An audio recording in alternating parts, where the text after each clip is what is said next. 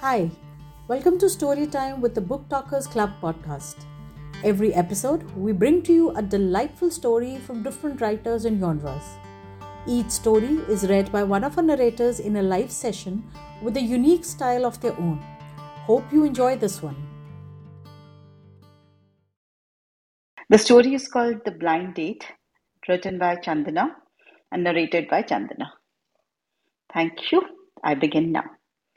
No, I'm not meeting Rima, him, Rima, said Suhani. Fine, then you stay like this forever, sulking and lost. Rima said before hanging up the phone. Suhani was hurt by the rude was not hurt by the rude words from her best friend. She knew the underlying concern in there. She knew Rima was the only one who stood by her after her stormy divorce with Vikram last year. While the world blamed Suhani for the failure of her marriage, it was Rima who held her hand while she signed the legal papers that were to end Vikram's dominance. Driven by his compulsive habit of doubting her character to set her free. Rima was leaving the country to pursue her doctorate, and before that she wanted Suhani to meet her cousin. What harm would a simple meeting with Rohan do? reasoned Rima. I'm not your enemy, Rima said as she hugged Suhani at the airport. I know, but I'm not ready yet, replied Suhani, lowering her eyes. You'll never be ready if you feel guilty about this, were Rima's last words before handing out a note to Suhani, which probably had a name and a phone number scribbled with a please in bold letters. Days passed, and office kept Suhani's mind away from Rima's sudden absence in her life. As she was packing up to leave work, that day, the uh, empty weekend stared at her.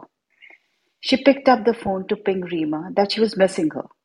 But before she could do so, she got a notification of a waiting WhatsApp message from number she had saved as airport. Hey, Rohan here, Rima's cousin. Rima must have spoken about me. Let's meet tonight. Suhani plunked back into her chair. She looked around at her colleagues who were consumed with the weekend cheer and hurrying to the solace of great plans and greater company. Suhani's loneliness rushed through her mind as she reread the message. She could see he was online and replied, I have plans with some friends. Sorry. No problem. I'm at the uh, office cafeteria. Thought I'll just say hello. Come down. Suhani wanted to jump out of the window.